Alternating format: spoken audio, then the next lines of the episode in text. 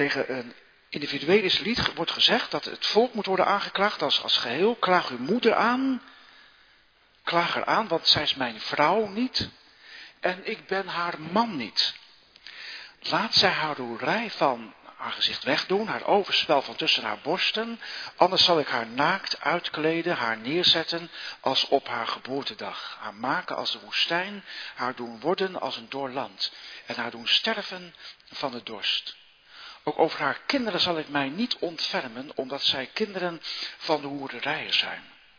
Want hun moeder heeft hoerij bedreven. Zij die van hen zwanger is geweest, heeft ze schandelijk gedragen. Ze zegt immers, ik ga achter mijn minnaars aan. Die geven mij mijn brood en mijn water, mijn wol en mijn vlas, mijn olie en mijn drank. Daarom zie, dat is het eerste daarom. Daarom zie, ik ga uw weg met doorn omheinen. Ik zal haar met een muur omgeven, zodat zij haar paden niet zou kunnen vinden. Ze zal haar minnaars najagen, maar hen niet inhalen. Hen zoeken, maar hen niet vinden. Dan zal ze zeggen, ik ga, ik keer terug naar mijn vorige man, van toen had ik het beter dan nu. Zij erkent echter niet dat ik het ben die haar koren, de nieuwe wijn en de olie gegeven heb. Dat ik het zilver en het goud voor haar vermeerderd heb. Dat zij voor de Baal gebruikt hebben. Tweede, daarom keer ik terug. En neem ik mijn koren weg op zijn tijd en mijn nieuwe wijn op de daarvan vastgestelde tijd. Ik ruk mijn wol en mijn vlas weg, waarmee zij haar naaktheid moet bedekken. Nu dan, ik zal haar schaamte ontbloten voor de ogen van haar minnaars, en niemand zal haar uit mijn hand redden. Ik zal haar vreugde doen ophouden, haar feesten, haar nieuwe maansdagen en haar sabbaten, ja, al haar feestdagen. Ik zal haar wijnstok en haar vijgenboom verwoesten, waarvan zij zegt, die vormen voor mij het hoerenloon, dat mijn minnaars mij gegeven hebben. Maar ik zal er een woud van maken, en de dieren van het veld zullen ervan vreten. Ik zal haar de dagen van de Baals vergelden, waarop zij reukoffers aan hem bracht. Zij tooide zich met haar ring en haar halssieraad en ging achter haar minnaars aan. Maar mij vergeet zij, spreekt de Heere. En dan komt er een derde daarom en een ander daarom. Luistert u maar. Daarom zie ik zelf ga haar lokken, haar de woestijn inleiden en haar naar haar hart spreken. Ik zal haar daar vandaan haar wijngaarden geven en het dal van Agor tot een deur van hoop. Daar zal zij zingen als in de dagen van haar jeugd, als op de dag dat zij wegtrok uit het land Egypte. Op die dag zal het gebeuren, spreekt de Heere, dat u mij zult noemen mijn man en mij niet meer zult noemen mijn Baal. Dan zal ik de namen van de Baals uit haar mond wegdoen. En aan hun namen zal niet meer gedacht worden. Ik zal voor hen een verbond sluiten op die dag met de dieren van het veld. Met de vogels in de lucht. De kruipende dieren op de aarde. En boog, zwaard en strijd zal ik van de aarde doen verdwijnen. En ik zal hen onbezorgd doen neerliggen. Ik zal u voor eeuwig tot mijn bruid nemen. Ja, ik zal u tot mijn bruid nemen in gerechtigheid en in recht, in goede tierenheid en in barmhartigheid. In trouw zal ik u voor mij als bruid nemen en u zult de Heere kennen. Op die dag zal het geschieden, spreekt de Heere, dat ik zal verhoren. Ik zal de hemel verhoren, die zal de aarde verhoren. Dan zal de aarde het koren, de nieuwe wijn en de olie verhoren. En die zullen Israël verhoren. Ik zal haar voor mij in de aarde zaaien. En mij ontfermen over Lo Rugama. En ik zal zeggen tegen Lo Ami, u bent mijn volk. En hij zal zeggen, na de verkondiging zingen wij uit lied 432 groot is uw trouw, o Heer, bij de versen. Het gaat dus vanavond over dat woordje trouw. In het Hebreeuws emet of emuna. En dat is van een werkwoord afgeleid waar ons woordje amen in zit. Hè? Dus iets wat vast is. Hè? Amen betekent het zal waar en zeker zijn. We hebben ook gezongen in Psalm 89 over dat God een God van waarheid is. En dan moet u bij waarde niet denken aan 2 keer 2 is 4, maar waarde in de zin van betrouwbaarheid. God is betrouwbaar. Hij kan iets niet, namelijk liegen. Nou, daar gaat het vanavond over, Gods trouw. Gemeente van onze Jezus Christus, als wij iets nodig hebben in ons leven, is het wel dat andere mensen ons trouw zijn. Trouw in vriendschappen. Het is ook belangrijk dat je mensen om je heen hebt. Wordt wel eens gezegd dat mensen zonder vrienden niet zo oud worden als mensen die wel veel vrienden hebben. Ik kan het ook niet hard maken, maar het schijnt zo te zijn. Vriendschap is heel belangrijk. En mijn vraag aan u is, bent u daarin trouw? Misschien hebben mensen heel veel voor u betekend en nu niet meer. Gedachten worden anders. Het gebeurt soms dat mensen afasie krijgen, dus niet meer kunnen spreken en heel eenzaam worden. Het is een opgave om die persoon te bezoeken, want je kunt geen gesprek meer voeren. Maar dat is nou juist trouw. Dat je er bent, dat je blijft komen. Trouw in relaties. Er wordt wel gezegd, het huwelijk steunt op twee benen. Het been van de liefde en het been van de trouw. Als die liefde tijdelijk zoek is, dan zeggen mensen al heel snel, ik stop ermee. Maar ga dan staan op het andere been van de trouw. Want bedenk wel, als je er één stekker uittrekt, die van de liefde, haal je ook de stekker van de trouw eruit. En weet u, is dat ook bij ons echt iets dat leeft? Als jongeren gaan trouwen, zeggen ja, ik wil toch een zegen vragen voor mijn huwelijk. Toch mooi? Maar het is eigenlijk veel meer dan een zegen vragen. Je legt een soort eed af. Je hoeft niet te zweren, want je staat voor Gods aangezicht. En je belooft elkaar trouw. Nou, wij noemen dat ook trouwen. Het huwelijk gaan, het huwelijk treden. Je kunt trouw zijn aan je standpunt, dat is een derde. Vriendschap, huwelijk, standpunt. De ChristenUnie was trouw aan het standpunt. Kinderen horen bij hun ouders. Dus gezinshereniging ja, we geven niet toe, want kinderen horen bij hun ouders. Dat is een derde. Een vierde, trouw ook aan de kerkelijke gemeente. Er zijn mensen die om de paar jaar van kerk veranderen. En het kan allemaal ons overkomen, gemeente. Maar zijn we ook trouw aan onze gemeente? De kerk is geen supermarkt. De ene is wat voordeliger, de ander heeft wat mooiere aanbiedingen. Maar de kerk is ook een verzameling van mensen, een lichaam van Christus, waar je trouw aan bent, zolang als het kan. En ten vijfde gemeente is er ook de trouw aan de Here. Jozua zegt in Jozua 24, zijn afscheidsreden, zegt in vers 14, vrees de Heer, heb diep ontzag voor wie God is. De God van Israël. Dien hem in oprechtheid en trouw. Oprecht, ook als wij naar de kerk gaan, niet omdat je dat gewoon bent, het hoort erbij, maar oprecht, met verlangen en trouw. Ja, wat na, Jozua, hij ziet de buil hangen, de donkere wolken, zal het volk zo gemakkelijk andere goden gaan dienen. En daar gaat nu gemeente vanavond over, over de trouw van God dat is die andere vorm van trouw. Daar zijn wij van afhankelijk. Maar tegenover is dat ontrouw. En daarom koos ik voor Hosea 2. Aangrijpend gedeelte, gemeente. En ja, het is eigenlijk ook een verhaal dat verteld wordt. U zult allemaal wel eens een, misschien zo'n flutromannetje, maar een liefdesromannetje gelezen hebben. Maar hier gebeurt het. En dan zegt de God tegen de individuele Israëliet, klaag je moeder aan. En dat is een heel aangrijpend woord dat er nu komt in vers 1. Want zij is mijn vrouw niet en ik ben haar man niet. Betekent dat een echtscheiding? Nog net niet. Laat zij haar hoerderij van haar gezicht wegdoen. Er overspel van tussen haar borsten. Anders zal ik haar naakt uitkleden. Als ze mee doorgaat wel. Je zou zo, gemeente, je kunnen voorstellen dat de Heere God, die staat met zijn ring aan zijn vinger en hij zegt, het moet niet lang meer duren of jullie dwingen mij die ring af te leggen. Begrijpt de gemeente hoe aangrijpend dit gedeelte is?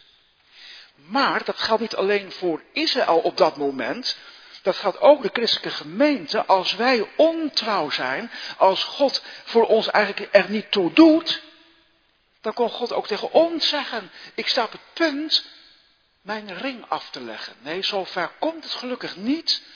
En het is ook geen dreigement, maar het betekent wel wanneer wij God verlaten, er een moment kan komen dat zegt, en dan verlaat ik jullie ook.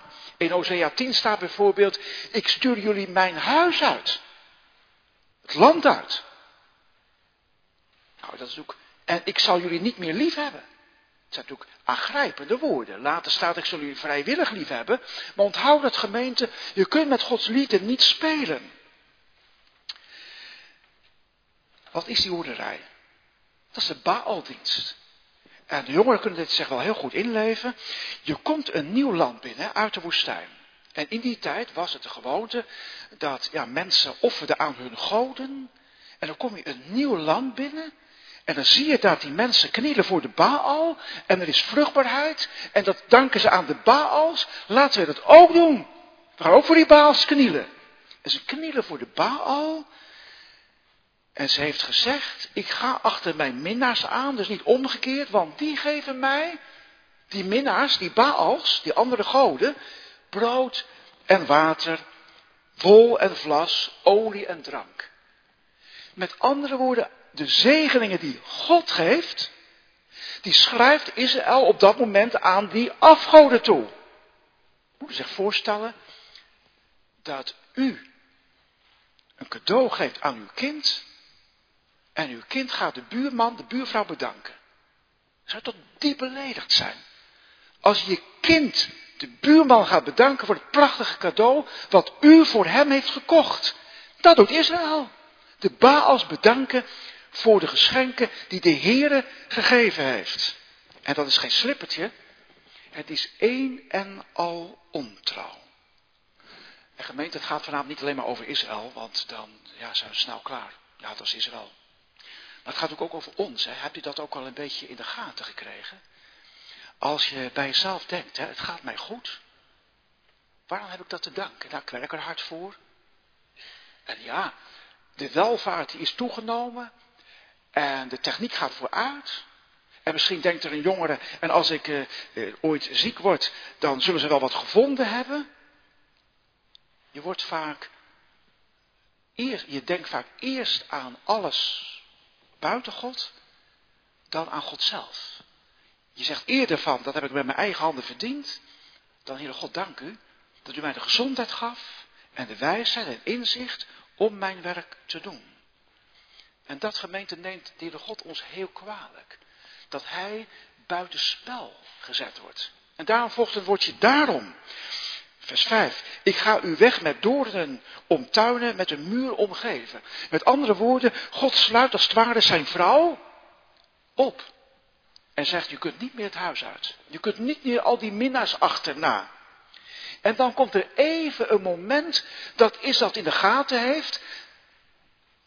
Ik ga maar naar mijn vorige man toe. Want toen had ik het beter dan nu. Dat gebeurt wel, hè. Ik spreek wel eens mensen die in de steek gelaten zijn. Ik hoorde dat onlangs van een vrouw, die was in de steek gelaten door haar man. En na verloop van tijd zei hij, ja, ik had er niet van verwacht wat het mij zou, wat ik, of niet gebracht wat ik daarvan verwacht had. Kan ik nog terug? Dat hoor je wel eens, hè? kan ik nog terug? Het was eigenlijk bij jou toch beter dan bij die ander. Ja, kom je wel laat tot dat inzicht. Maar bij God gebeurt dat dat de mensen zeggen, die vorige man, die God, Yahweh, was uiteindelijk beter dan die Baals. Want die Baals zijn toch maar flutgouden, zijn nepgouden, maar de Heere God is de levende God. Maar dat inzicht breekt nog niet echt door. Ja, zo van, ja, we moeten het wel toegeven, want het is niet anders. Er komt een tweede daarom, vers 9 of vers 8. Als antwoord op is als ontrouw. Dan neemt God die zegeningen tijdelijk weg. Kijk je maar naar vers 9. Ik zal haar schaamte ontbloten. Vers 10, ik zal haar vreugde ophouden. En vers 11, ik zal haar wijnstok, haar vijgenboom verwoesten. Dat wat ze aan de Baal toeschreef, al die wijn en drank en eten en drinken, dat neemt God weg. Om te laten zien, Israël komt tot inkeer. Ik ben jullie God. En zelfs de vreugdezangen van de begintijd, die zijn er niet meer. Die moeten ophouden. Maar dan komt er een derde waarom. Vers 13, en dat is een heel ander waarom. Daarom. Zie, ik zelf ga haar lokken. Je zou verwachten, daarom, omdat Israël van mij afvalt, ga ik het uh, opsluiten, ga ik alles wegnemen en, en dan ga ik het, het land uitsturen. En dan staat er, daarom ga ik haar lokken, haar de woestijn inleiden. Waarom de woestijn? Maar gemeente, dat is een terugleiden naar de periode dat Israël uit Egypte kwam, in de woestijn. En hoewel dat geen ideale tijd was, Israël boog zich in de woestijn voor die afgodsbeelden, dat gouden kalf. Maar het was wel de periode dat betrekkelijk er liefde was tussen Israël en God. Dat Israël zei, we zullen de Heere God gehoorzamen. Je kunt ook weer vergelijken met een huwelijk. Mensen zijn jaren getrouwd. En dan hoor je wel eens een van beiden zeggen. Het was die beginjaren, het was toen ook niet alles geweldig. Maar als ik het vergelijk met nu, was het, er was toen nog iets van liefde. Nou, God gaat zijn volk naar de woestijn leiden en daar aan zijn hart drukken. En dan gaat hij het in het beloofde land brengen. En dan moet u even opletten. Vers 4, ik zal haar vandaan daar vandaan haar wijngaarden geven en het dal van Agor tot een deur van hoop maken.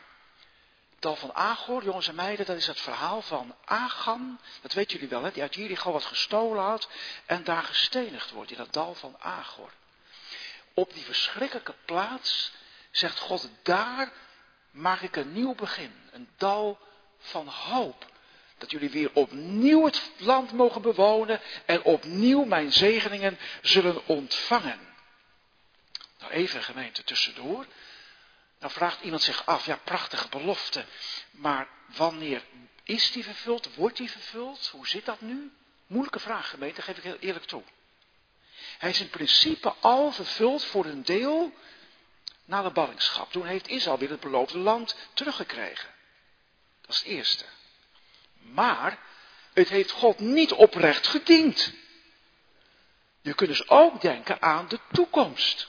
En er zijn er gelovigen die denken aan een, een vrederijk, waarin Israël een belangrijke plaats, een rol inneemt. Anderen zeggen nee, Israël blijft Gods volk, maar het gaat om de wederkomst. En dan zal de Jezus ook voor de wederkomst Israël zegenen. Het maakt niet uit, gemeente, of het nu het vrederijk is, of straks een nieuwe hemel en nieuwe aarde, waar ook Israël niet zal ontbreken.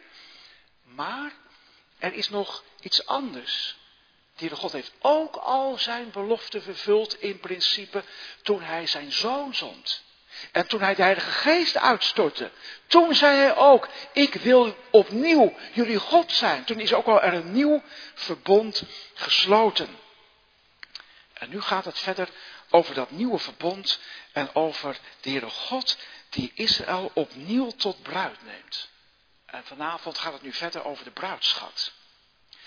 Eerste waar die bruidschat uit bestaat is, ik zal u ondertrouwen of tot bruid nemen in gerechtigheid en in recht.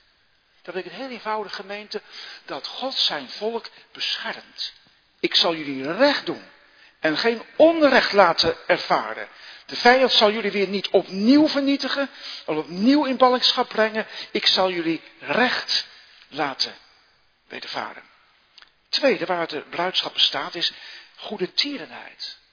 Dat is die standvastige liefde, waarin God laat zien, ik ben er voor u, mijn volk, en voor jou als gelovige. Ik ben er. En die goede tierenheid gemeente zo'n prachtig woord. Hè? Die trouwe liefde, daarvan zegt David in Psalm 23, die psalm kennen we wel, maar dat laatste vaak niet. Dan zegt David, goedheid en goede tierenheid, standvastige liefde zullen mij volgen. Alle dagen van mijn leven. Moet u zich even voorstellen. Hij gebruikt hetzelfde woord als vijanden die hem op de hielen zitten. En nu zegt hij dus, door wie word ik achtervolgd? Wie zit mij op de hielen? God zelf. Met zijn liefde. Ik zie een moeder op de fiets hard naar school rijden, want haar kind heeft zijn brood en drinken vergeten. Daar komt mama aanrijden. Wat lief van haar dat ze aan jou denkt. Zij achtervolgt je, maar het is enkel liefde waardoor zij jou achterna zit. Zo mag u zeggen, gemeente, als u het moeilijk hebt, Waar moet ik het zoeken? Bij wie moet ik het zoeken? Dan mag u geloven, al ziet u het niet, dan mag u geloven dat Gods standvastige liefde, die trouwe liefde, u achtervolgt. Zult u daaraan denken als u van de week naar het ziekenhuis moet? Zult u daaraan denken als je het op het werk niet goed, als op werk niet goed gaat? Als je op school werd gepest, dat je dan denkt, maar Gods goedheid is er. Hij zal mij nooit in de steek laten en mij zoveel moed geven dat ik er doorheen kom. Waar bestaat die bruidschat uit? Uit barmhartigheid zal u tot mijn bruid nemen in barmhartigheid. Ook zo'n prachtig woord, gemeente, dat is die, dat mededogen van God, dat medelijden. Medelijden in de zin van, mijn volk wordt verpletterd onder de macht van andere grootheden, andere volken, en Gods hart keert zich om. Ik kan het niet aanzien, hè, zoals je het niet kunt aanzien als je je kind dat aandoen. Ik heb ooit meegemaakt dat ik ergens koffie zat te drinken, bovenaan. En, en ik zag dat mijn zoon werd geschopt. En ik was in een halve minuut bij hem. Wegwezen jullie. Van je zoon, van je kind blijf je af. Barmhartig. God heeft medelijden met zijn kinderen, met zijn volk, als in moeilijkheden verkeert. En dan het laatste gemeente. Dat is onze tekst waaruit bestaat die bruidschat. In trouw, vers 19, zal ik u voor mij als bruid nemen. En nu we dat hele verhaal gezien hebben, gemeente, dat had ik even nodig, die aanloop. Nu we gezien hebben hoe ontrouw Israël was, is ook een enorm wonder dat nu de God zegt, in trouw zal ik u voor mij als bruid nemen. Dus ik zweer u trouw. Ik kan niet liegen. Wat er ook gebeurt, ik blijf, ik ben en ik blijf uw God. En ik zal u nooit in de steek laten. Dat gemeente is vertrouwen van God. Dat God niet liegen kan. Zoals bij Jozua zo prachtig staat, dat zijn beloften zijn er en hij laat niet één van zijn woorden ter aarde vallen. Dat wil zeggen, hij laat niet één van zijn beloften zomaar vallen van die doet er niet meer toe. Die is weg, die is weg. Als God tegen Jozua zegt, ik zal je niet verlaten, ik zal je niet alleen laten, dan betekent Gods trouw dat Jozua zijn hele leven op die belofte mocht steunen. En gemeente, we hebben veel al gehoord, maar nu wil ik het ook toepassen en u vragen, steunt u op de trouw van God? Als het moeilijk in uw leven is, als u denkt, maar waar is God dan? ziet hij me nog wel. Dan mag je steunen op de trouw van God. Daar beginnen we elke dienst mee. Onze hulp is in de naam van de Heer die hemel en aarde geschapen heeft. Die trouw houdt, eeuwig leeft en niet loslaat het werk van zijn handen. Dus als hij u als zijn kind gemaakt heeft, laat hij zijn kind nooit meer los. Dat is trouwe liefde. Vasthoudende, trouwe liefde. En die trouwgemeente, daar mag u altijd, altijd een beroep op doen. Maar ik zeg er wel bij, die trouw is wel een aangevochten eigenschap van God. Want dat hebben we gezongen in Psalm 89. Dat is namelijk dit, dat de koning David, die zal altijd een nazaat op zijn troon hebben. U bent toch trouw? En we hebben dat ook gezongen in vers 13, dat God de God van waarheid is en niet liegen kan. Ik zal een nazaat op de troon blijven zetten en nu is hij er niet. En nu wordt het volk vertrapt en verdrukt. Waar blijft dan uw trouw? Nou gemeente, dat mogen we ook vandaag vragen. Het gaat niet zo goed met Israël. Heel veel problemen met Palestijnen, maar ook intern. Ja, wordt het ooit wat met het volk? Ja, maar gemeente, dat is de vraag niet, of het wat wordt met het volk. De vraag is, biedt u wel eens voor Israël? En pleit u dan op de trouw van God? Heere God, het is toch uw volk? En het blijft toch uw volk? En wat staat er in vers 18? Ik zal u voor eeuwig tot mijn bruid nemen. Voor eeuwig, voor altijd.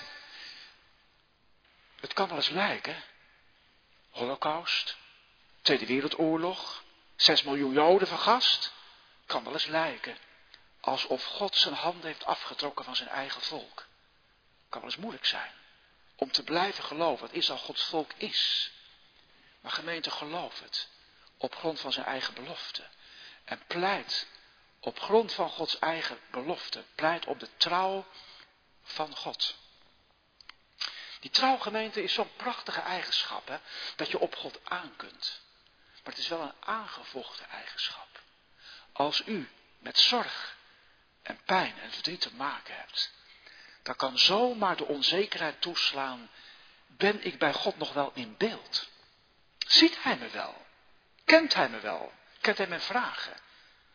Er zijn kinderen die al op jonge leeftijd heel veel meemaken en wel eens denken, heeft God dan nooit aan mij gedacht?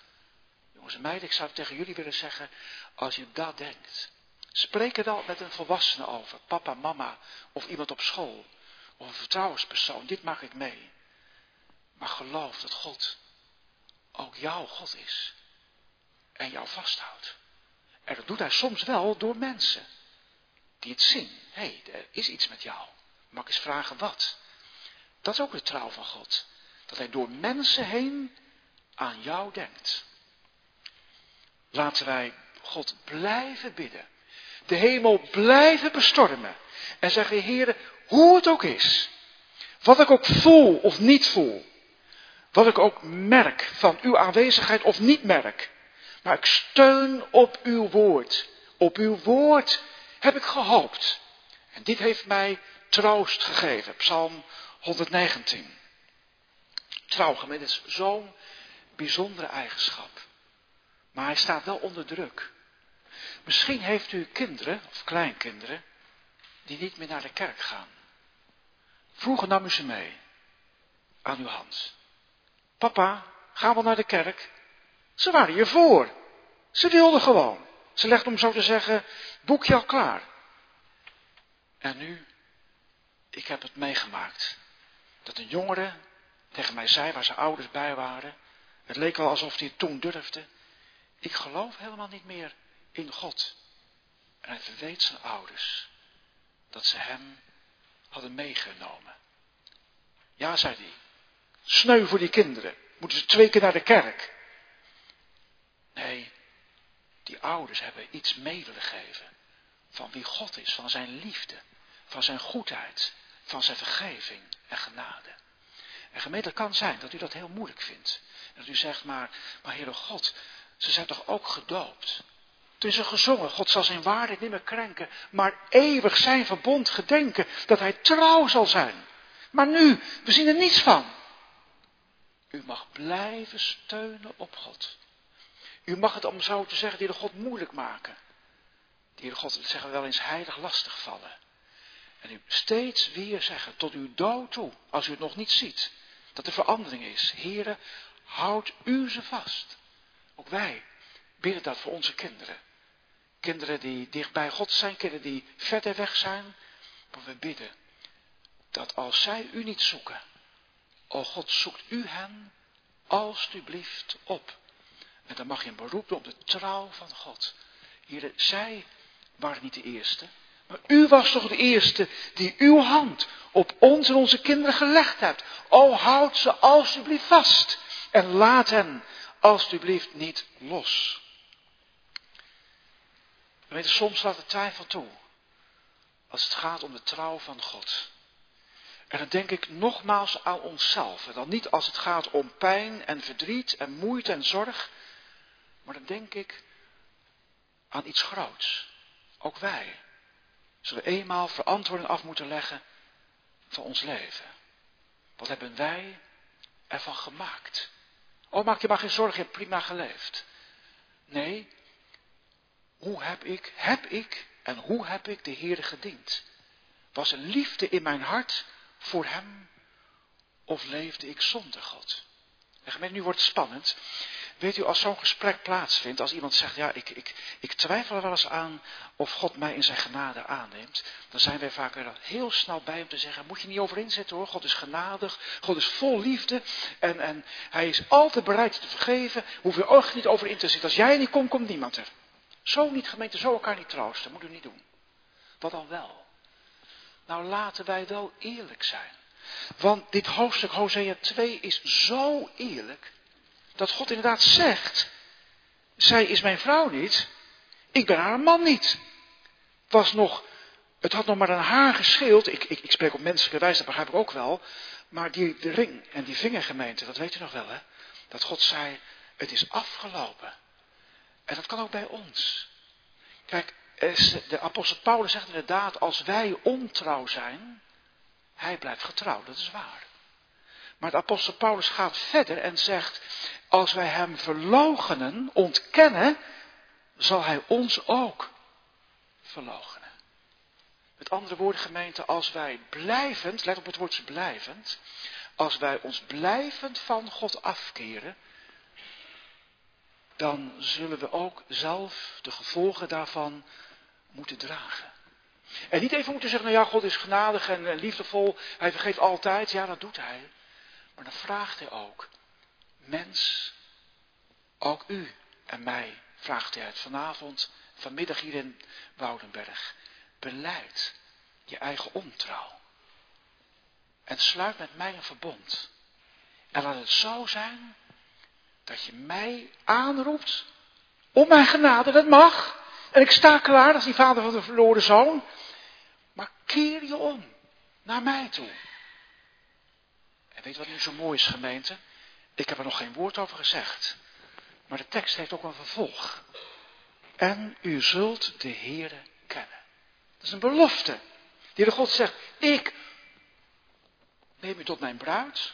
En dat doe ik met de bruidschat van gerechtigheid, van bescherming en van standvastige liefde en van barmhartigheid en van trouw. En ik zal maken dat u mij kent. En kennen gemeente, dat weet u wel. Dat is in de Bijbel niet een woordje, ja, die, die man die ken ik ergens van. Er kunnen gemeenteleden vanavond zijn waarvan ik denk, en die zijn er ook, waar ken ik ze ook alweer van? Waar ken ik ze ook alweer van? Maar, maar kennen in de Bijbelgemeente is iets anders. Dat is een diepe kennis, een liefdevol kennen. Dat is een belofte van God. En als u nu bij uzelf merkt, Heere God, mijn hart wil aan de ene kant u volgen en dienen. Aan de andere kant wil ik het niet. En, zo vaak laat ik mij meenemen door die kant. Ik wil mijn eigen ik en mijn eigen ding doen en mijn eigen ik volgen dan mag u steunen op het woord van God. Heere God, u blijft toch trouw. Vergeef mij mijn ontrouw en maak dat ik u ken in uw liefde. Dat ik zo onder de indruk kom van uw liefde en van uw barmhartigheid, van uw ontferming en van uw geduld en van uw trouw, dat ik nooit meer bij u vandaan wil gaan. En dan wil God gemeente dat gebed verhoren. Dan zal Hij maken, door zijn Heilige Geest, dat we in zijn wegen wandelen. En zo zegt het doopformulier, en als wij soms in zwakheid in zonde vallen, laten wij dan aan Gods genade niet wanhopen. Ook niet aan zijn trouwe liefde. Ook niet in zonde blijven liggen, dat ook niet. Maar laten wij steunen op zijn trouw, op zijn genade en op zijn goedheid. En zo gemeente mag ik u vanavond, vanmiddag, allemaal opwekken. En ik heb één vraag voor u. Steunt u al, elke dag, op de trouw van God? Ziet u ook dat u die trouw elke dag nodig heeft? Dat zonder de trouw van God u al lang bij hem vandaan was gegaan, maar dat hij u getrokken en vastgehouden heeft? Ik ben dominee, ja is waar. Maar als God mij niet had vastgehouden, had ik hem nooit gezocht. Omdat hij mij zocht, zocht ik hem, maar niet omgekeerd. Het is zijn trouw, waardoor ik vandaag mag zijn wie ik ben. Zijn kind, maar wel steunend op zijn liefde en zijn trouw. Gemeente, doe een beroep. Elke dag voor uzelf, voor kinderen, familieleden, mensen in de omgeving van wie u houdt. Doe een beroep op de trouw van God. En zing het dan van harte mee. groot is uw trouw, o Heer. Amen.